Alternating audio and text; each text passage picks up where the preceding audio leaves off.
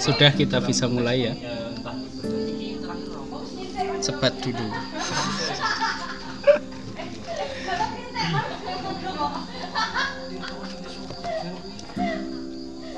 Yang mau dibahas di podcast pada malam hari ini tentang daya pikat wanita.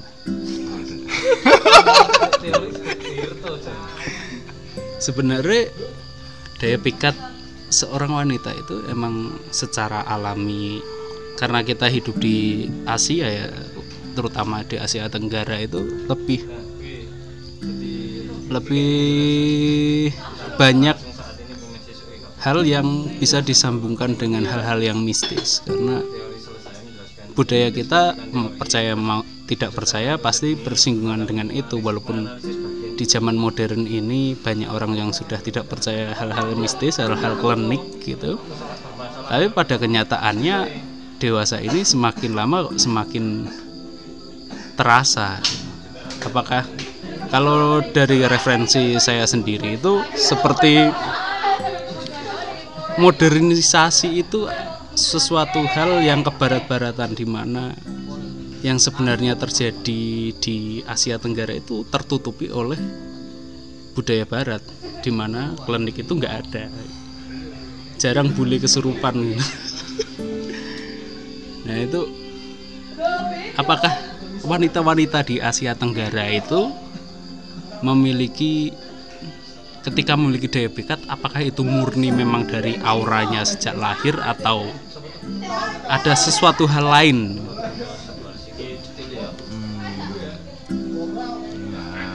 Soal itu apa? Ratu Hunter.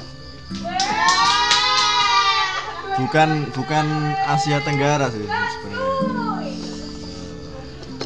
Mungkin lebih tepatnya Nusantara. Seperti peta zaman dulu Majapahit kan dia daerahnya kan sampai ke Asia Tenggara. Mungkin ya. Itu hal semacam itu udah berjalan sejak dulu, mungkin bahkan malah sejak sebelum kerajaan Majapahit ada mungkin. Tapi kan kalau misal dipetakan, kenapa kok orang bule-bule nggak bisa kesurupan? Ya emang sih, kenapa nih? Beda server, providernya nggak cocok. Cine bisa. Cine malah bingung lebih bahasanya gitu. Terus malah emang budayanya kan hampir mirip sih Asia Tenggara. Ya tidak menutup kemungkinan Cina pun melakukan hal sama. Cuma kan kalau Cina kan menitik beratkan ke usaha. Tahu ya, dari dulu Cina kan rajanya usaha. Diam pun ada sesuatu yang dilakuin. Nggak ada dulu apa tetap Cina. Produktif ya, tetap produktif. Ngopi pun sambil ngitung duit. Ngomplong iki karo produktif. Ngoceki kacang ya karo ngitung-ngitung. Matematis. Maksud apa ya?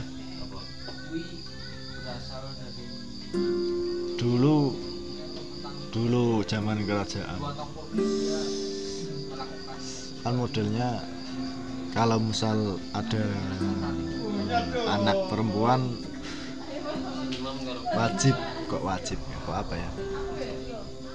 kalangan Brahmana itu kayak kalau punya anak perempuan langsung dikasih kayak biar daya tarik. Kalau gampangannya ya susuk lah, zaman sekarang gampangannya susuk, entah dulu penyebutannya apa. Itu mungkin percaya nggak percaya ya ada wujudnya juga, dalam arti wujud fisik kayak bulu perindu kan sama bentuknya sama. Terus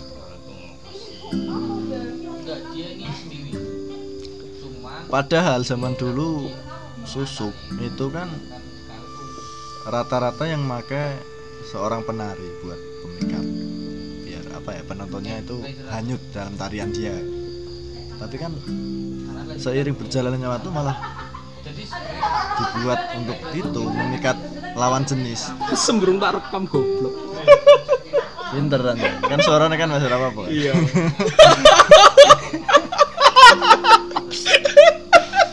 Suaranya ya sama sih. Lanjut ke Bella.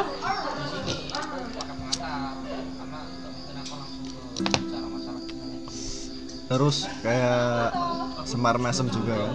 Itu kan termasuk serangkaian buat pemikat. Padahal zaman dulu semar mesem buat pedagang, biar pembelinya itu buat memikat pembeli, bukan untuk lawan jenis. Tapi kan sekarang, zaman sekarang laban laun malah digunakan untuk memikat lawan jenis, cari jodoh. Kalau dari lahir namanya karomah ya, namanya karomah itu ada. Jadi kayak ini keponakan saya sendiri, dia dari kecil itu kaget juga. Kok kayak separuh ada muka lain dan cantik. Jadi ada separuh, ada bayang-bayang gitu. Bayang-bayang separuh wajahnya dia, separuh orang lain dan cantik. Makanya kan dulu waktu masih kecil, balita, kalau sama dideketin sama cewek-cewek yang berkudung kan langsung takut. Mungkin merasa kesaingi kecantikannya, bener-bener langsung nangis. Itu cewek kan? Cewek. Jadi kalau dia berdekatan dengan seseorang yang bisa dikatakan agamis gitu ya, itu merasa tidak nyaman. Merasa tidak nyaman dan mungkin ngerasa dia kecantikannya tersaingi, takut kecantikannya tersaingi. Bisa itu namanya gawan bayi, karomah, jinkorin, entah dijinkorin atau apa itu. Jadi sebuah karomah, dalam tanda petik karomah ini sesuatu hal yang memang ada apa adanya gitu. Maksudnya bukan sesuatu hal yang diada-adakan. Dalam arti agar anakku nanti apa gampang jodoh itu diberikanlah sesuatu hal ini.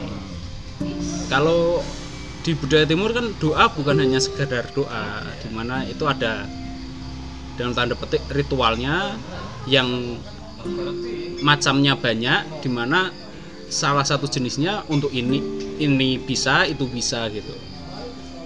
Kalau yang disinggung tadi seperti semar mesem atau bulu perindu kan fungsinya beda.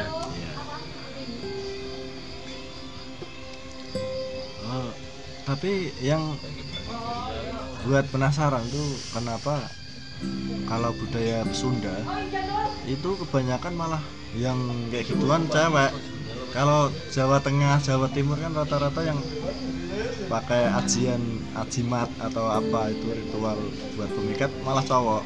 Tapi kenapa Sunda kok malah yang itu cewek pakai pemikat? Rata-rata kan pakainya susu.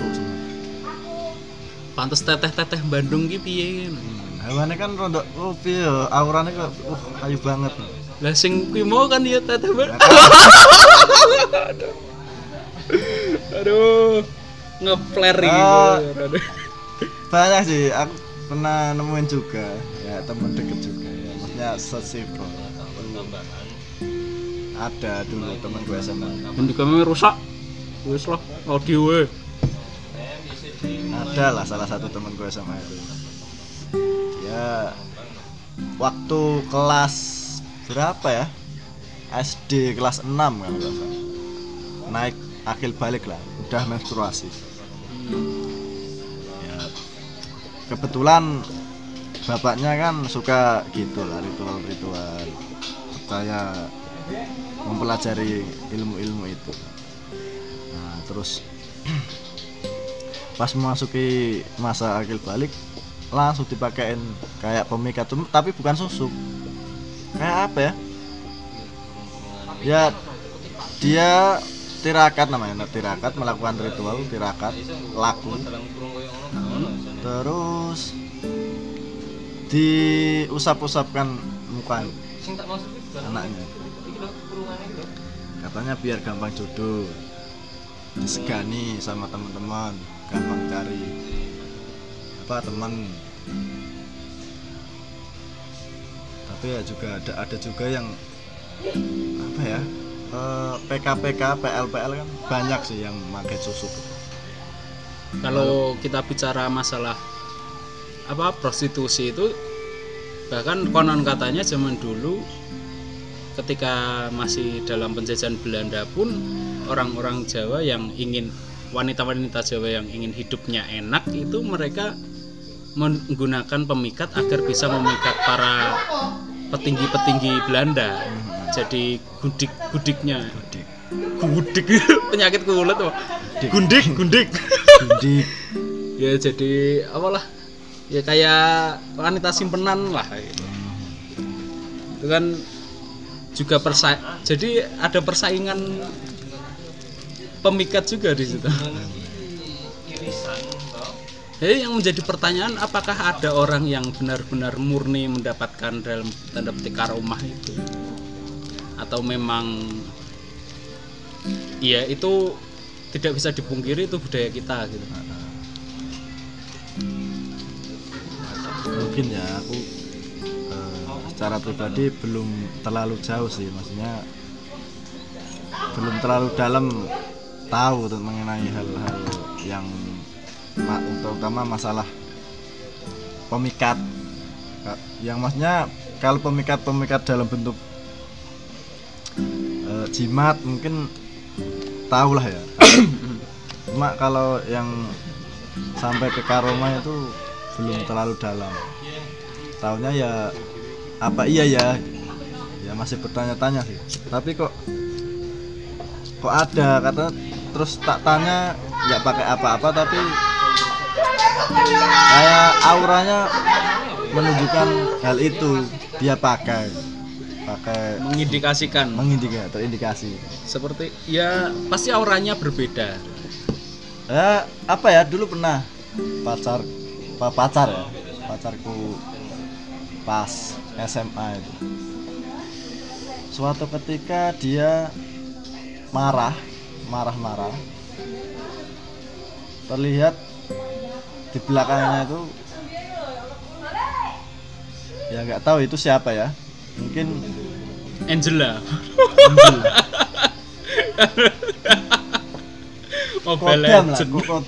Kodam zaman lahir ya, itu sosoknya cewek, cuma pas waktu dia marah dia mukanya berubah kayak setengah cowok setengah cewek.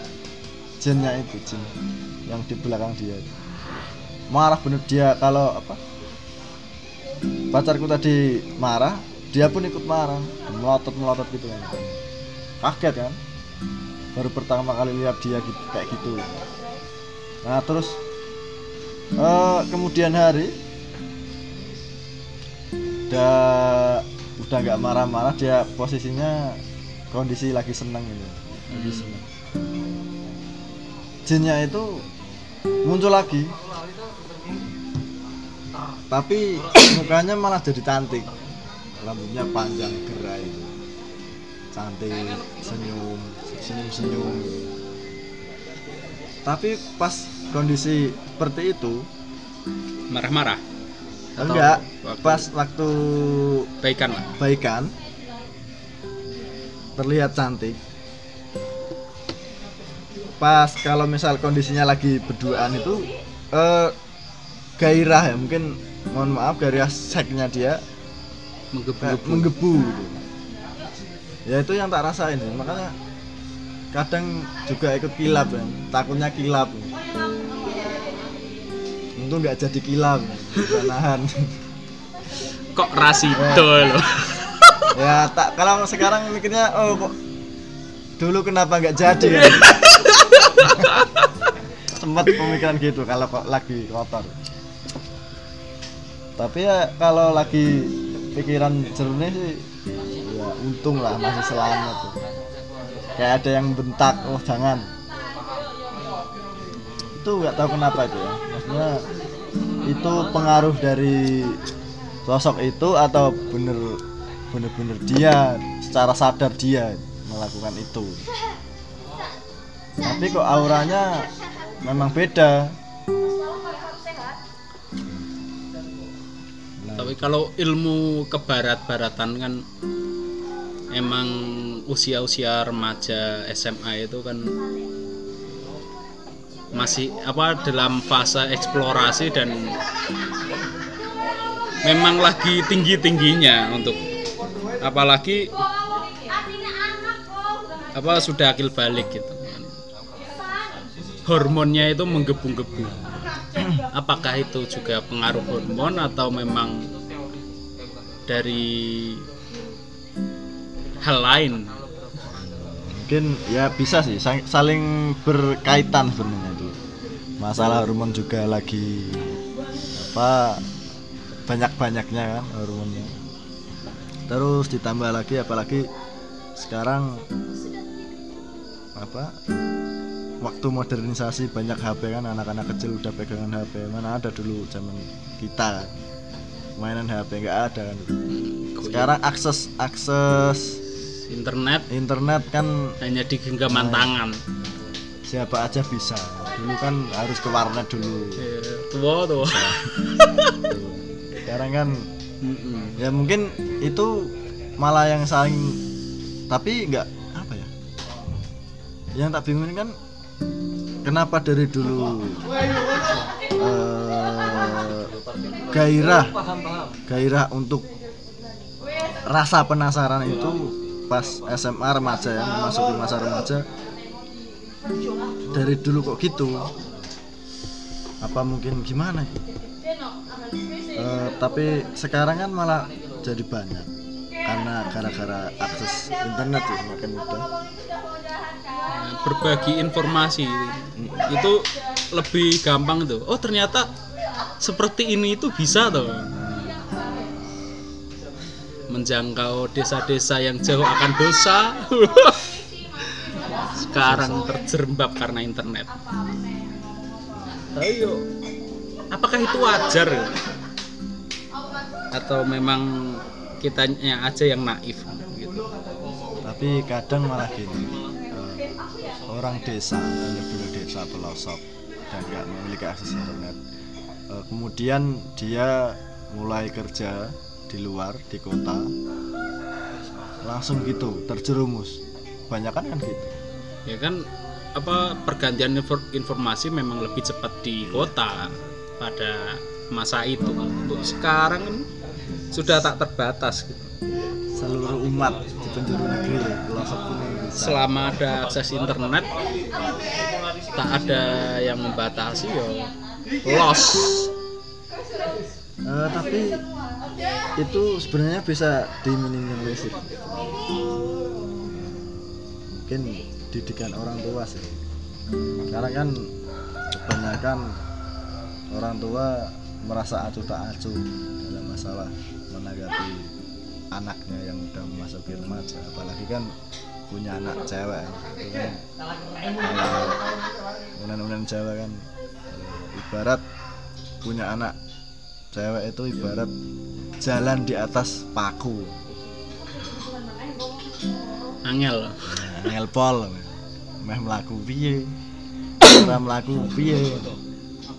Mlaku loro, ora mlaku ya loro. Berarti setiap wanita harus memiliki pemikat atau bagaimana? Karena ada, ya kita ngomongin saja, kan ada yang namanya cinta pada pandangan pertama. Apakah itu karena pemikat, terus kemudian terngiang-ngiang dalam pikiran gitu loh. Tapi ketika bertemu ya kering-kering aja gitu. Curhat gitu.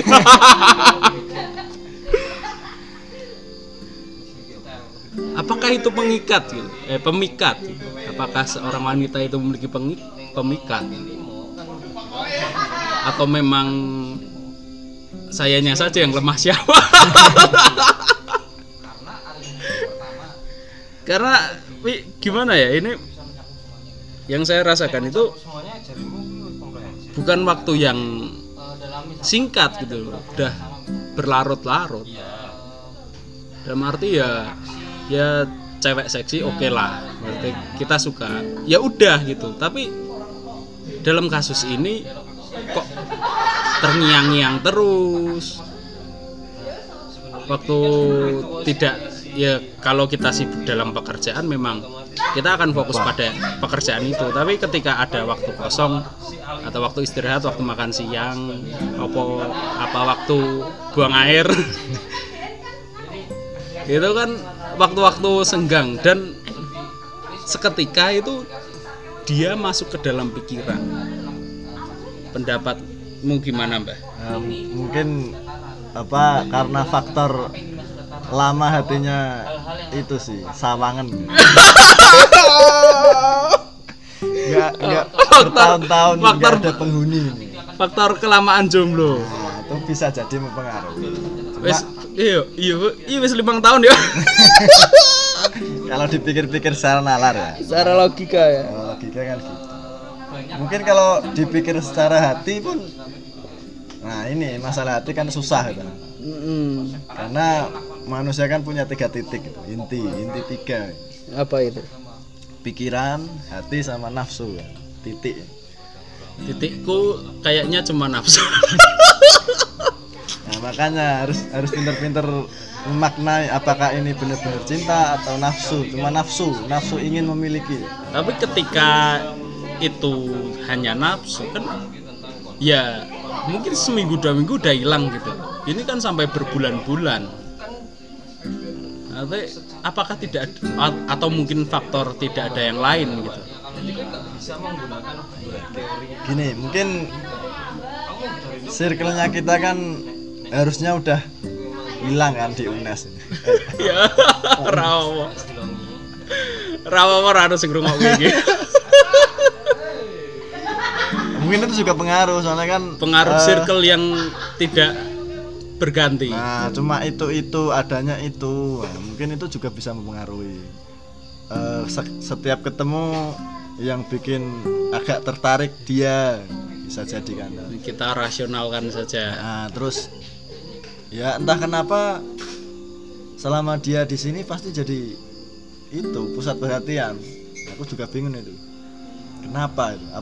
Apakah kamu tidak merasakan hal yang sama? Karena seperti ceritamu yang kemarin-kemarin kan banyak orang yang ya setidaknya tidak sedikit orang yang terpesona. Mungkin ya. Mungkin dari segi penampilan sih, penampilan kan. Kalau kata Julio itu kan dia layak konsumsi. Astaga. Kalau kata Julio. Tapi menurutku untuk penampilan ki koyo ora urus. Maksudnya ki yo rambine biasa-biasa wae. Ora mungkin ora sih to. Nek menurute wong-wong sing mrene lho, iki tetep kenapa dia jadi pusat perhatian, mungkin gara-gara itu kan dia beda dari yang lain. Dia bening. Ya untuk minum body sih goals ya. Minum kopi jadi hitam saking beningnya ya. Juga gampang bergaul. ini aja kita ngobrol di dalam sini itu dia. It's annoying, mengganggu, bisa dikatakan mengganggu kejiwaan, kesehatan mental. Aduh, aduh. Tuh, karena mungkin kan Andra, mungkin iku wis mlebu ning daerah sadarmu. Maksudnya secara ora sadar mlebu ning daerah ora sadarmu. Dirimu yang lain. Apa karena iya mencokoki diri sendiri sih. Iya, kalau masalah dia pakai atau enggak itu menurutku belum tergambar sih, belum terlihat. Soalnya dalam apa pandanganmu tak enggak kelihatan kayak mantanmu gitu. Tapi pernah suatu momen apa ya kayak di alisnya, alis dan mata sih. Kayak agak aneh. Kadang terlihat jelek, kadang cantik gitu. Berubah-ubah. Lirikan matanya itu loh. Galak-galak ya. Galakin aku dong. Tapi nak pas lagi senyum kan, oh lah manis itu. Ora sih. Aku malah nak denen gak apa guyu ngono iki ora. Malah lucu. Malah cringe. Oh, Mam. Anda tahu cringe? Yang kriuk-kriuk. Cross, kokokras. Kokok cringe. Cukurin. Cukurin. Kyokurin. Oh, pas ya jenenge sapa? Syukurin. Aduh, masak mie kan. Apa itu ya? Tapi akeh juga wong sing ngefan iki karena mungkin dalam pikiran wong lanang iki bejat. Yo kira iso tinggu. Pasti aku yakin iku. Dan ternyata ono juga sing nganggo. Nah, pengen. Ya akeh, Mbak. Penasaran. Nah, kemarin kan ada nih suatu momen tak tanya dia, tak konfirmasi orangnya langsung. Bahkan bukan konfirmasi, dia malah yang tanya. Kenapa ya, Om? Kok orang-orang pada penasaran sama aku, padahal aku biasa aja. Dia pun dari sudut pandang dia malah dia juga bingung. Merasa bingung kenapa sebenarnya. Nganu. Apa quote, sebuah quote. Resiko orang cantik. Jadi kayak kata-katanya Drax yang di Guardian of the Galaxy waktu ngomong sama Mantis. Bersyukurlah kamu jelek. Karena orang-orang yang mencintaimu tulus mencintai akan dirimu. Tapi berhati-hatilah waktu cantik. Karena kamu tidak tahu siapa yang tulus mencintaimu. Karena pada akhirnya nanti kan yang akan buat bertahan itu kepribadian, bukan masalah tampilan fisik. Aku pun masih ya itu yang menjadi kegalauan gitu. Apakah cuma fisiknya yang membuat terngiang-ngiang?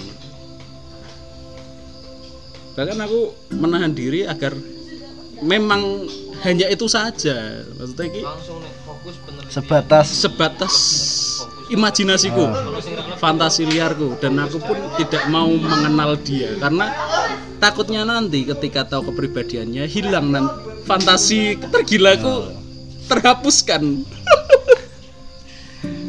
Aneh, beneran aneh sih. Apa? Kadang nek wong ngono kan malah biasane ya wong-wong. Iki kan nek penasaran kudune kepo, mencari tahu. Karena memang sudah pengalaman sih. Ya sedikit banyak sudah tua lah. Udah pengalaman yang apa suka, kemudian mencoba penasaran mendekati, mengejar-ngejar, malah membuat geli gitu. Nggak suka gelap. Jadi alangkah baiknya ya memandang dan menikmati dari kejauhan. Akulah orang yang lebih baik menikmati daripada kejauhan. Bintang lebih indah dilihat dari jauh. Cedak kepanasan ternyata matahari ya. Kiamat. Matahari di atas sekilan kepala. Nah, dari jauh terlihat mengkilap, apa kalang-keling mengkilap, berbinar-binar. Tapi ketika dekat ternyata oh my god. Kalau untuk orang yang kamu maksud, aku belum bisa sih, sebenarnya belum bisa mengomentari secara lebih dalam. Belum lagi, bisa menjadi kesimpulan masalah perihal pemikat gitu ya. Untuk belum, mungkin nantilah kalau misal udah tergambar kan, udah terbesit gambar dia benar-benar pakai atau enggak, nanti bisa disambung. Atau mungkin bukan kita nggak ngomongin dia lagi, mungkin ada beberapa orang yang memakai tapi tidak menyadari, dalam arti memang ditanamkan orang tuanya tapi dia nggak tahu kalau itu tertanam, jadi ya merasa bingung sendiri.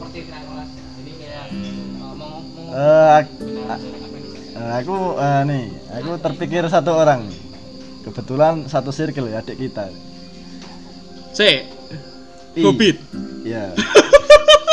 Kita mau kayak kurang ngerti Hobbit.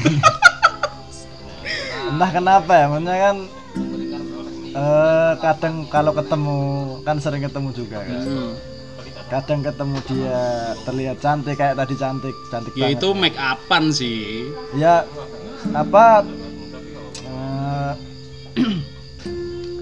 bukan masalah make up atau enggaknya, maksudnya lagi enggak make up atau enggak, kayak ngerasa dari lebih ke rasa, rasanya kok terlihat cantik bukan karena make up sih, kayak iya, padang orang itu cerah. Kalau aku melihatnya sih, pertama kali melihatnya itu kan dia no make up sama sekali, kan mbak-mbak tukang asa-asa. Baru udah dulu Instagramnya lagi. Ini siapa ini? Oh, aku pernah ngerti juga pas posisi dia nenek ini make upan dan elek. Lah kok uang itu rupanya saben dina mulah-malah. Kadang ayu kadang elek. Soalnya apa ya? Dengar-dengar sih dari dia sendiri itu kan bilang bahwa juga memiliki seorang guru, guru madrasah sama bapaknya juga kan juga percaya hal seperti itu. Pernah juga dia bilang kalau dikasih sesuatu sama bapaknya, katanya buat jaga diri. Apa itu ya? Penasaran juga sih. Dan kebetulan kemarin kan dia habis kena guna-guna.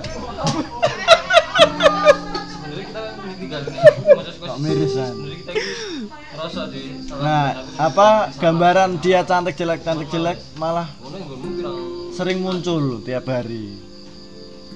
Bahkan dalam satu hari bisa berubah-ubah, kadang cantik kadang jelek. Dalam satu hari.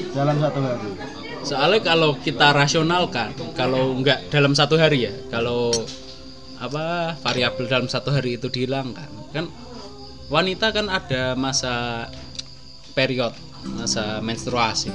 Nah, ketika mendekati itu ataupun waktu dia di masa menstruasi itu kan memang terlihat lebih jelek. Ya bener-bener sih, nyaruh hormon kan. Untuk kalau dirasionalkan ya. Hobbit. Nah.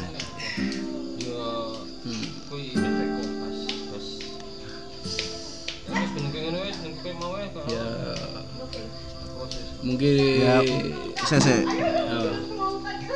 Kayak lanjut masalah wong Sunda. Oh ya, bahkan di Jawa Tengah pun ada daerah yang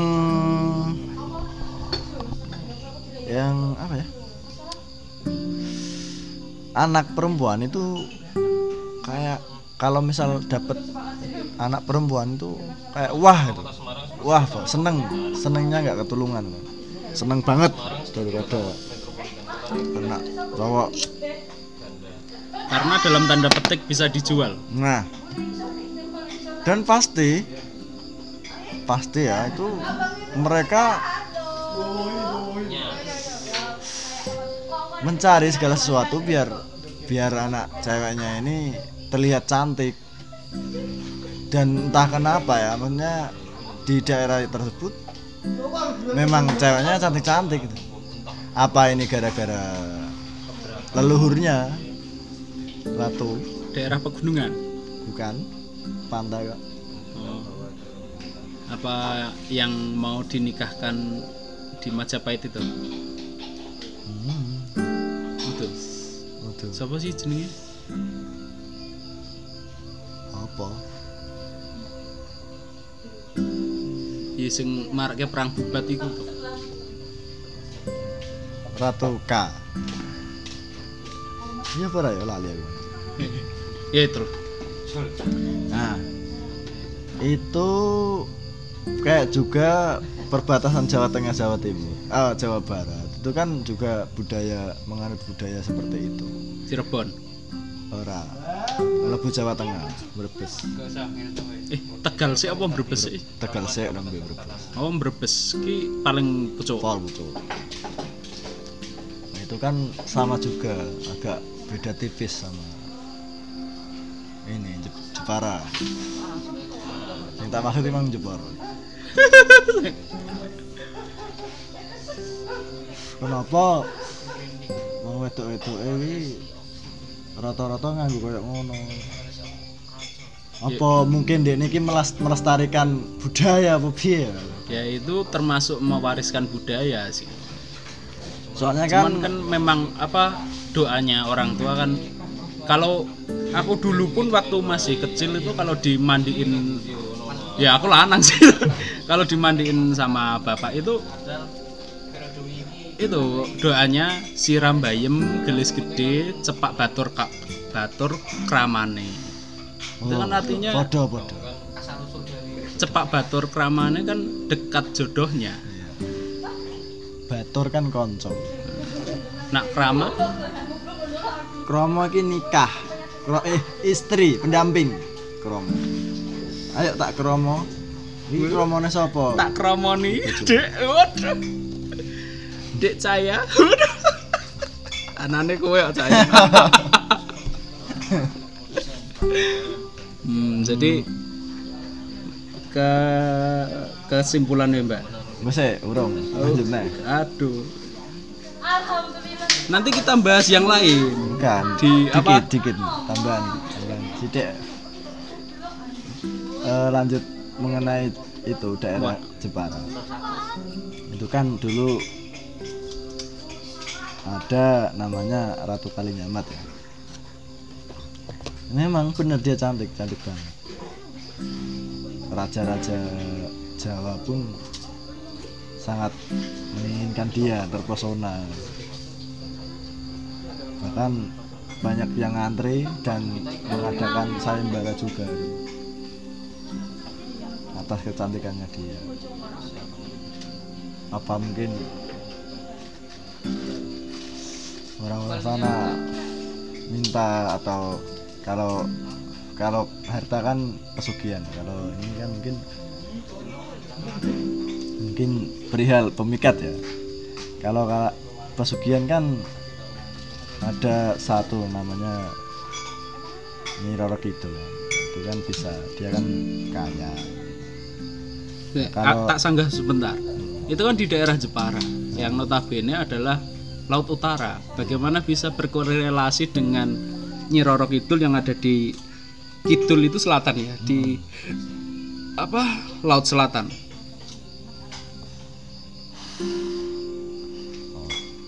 Oh, jadi gini, kalau selatan kan dia lebih ke kekayaannya dia, makanya banyak orang-orang Jawa yang bentuk pesugihannya itu melakukan ritual dengan beliau, entah itu beliau asli atau prajuritnya yang mengaku-ngaku sebagai beliau, nggak tahu. Sebenarnya kan beliau juga sebenarnya baik, bukan apa ya, dia juga taat dengan Tuhannya. Orang-orang aja yang mengira itu dia beliau. Banyak. Nah, mungkin ya yang aku penasaran, apa mungkin Jepara kenapa cewek-ceweknya kayak gitu kan, apa karena itu ya, dia minta kecantikan dari Ratu Kalinyamat apa gimana gitu.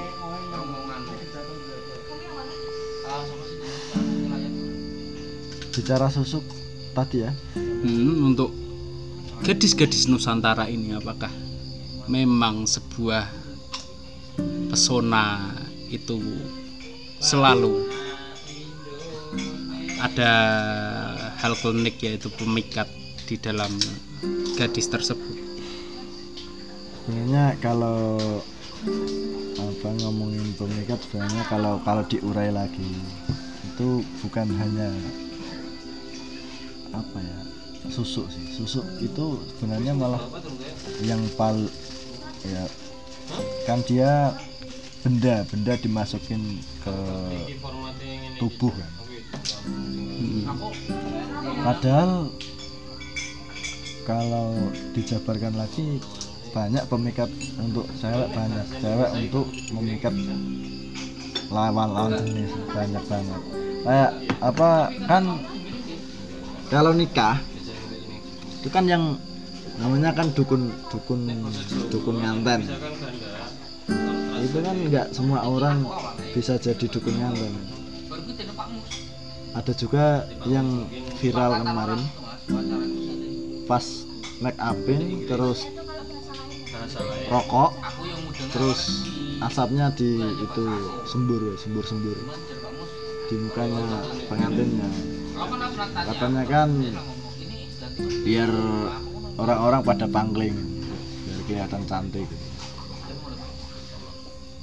Itu kan mungkin saling berkaitan sih, sama dukun nganten sama itu daya pikat, menambah pesonanya.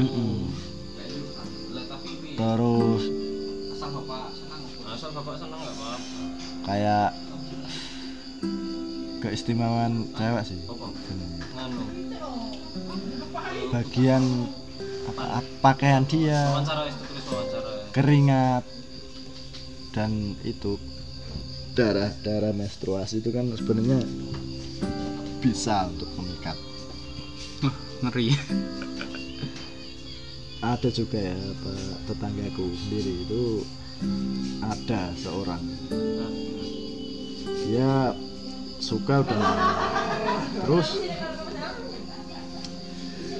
pergilah dia ke orang pinter, tanya, suruh kalau lagi haid darah mennya diambil, terus agak dikit dicelupkan ke minuman, terus diminum lelaki itu yang disukai.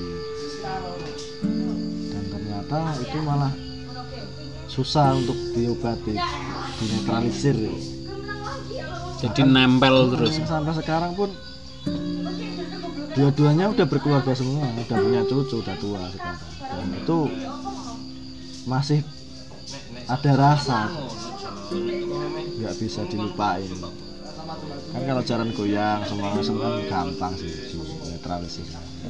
Itu pilot advance lah.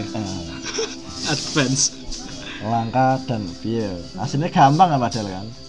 Ya, soalnya itu nganu sih, masuknya ke darahnya. Darah kan paling sakral ya. Mungkin cukup itu untuk pembahasan kali ini tentang gadis Nusantara yang memiliki pemikat.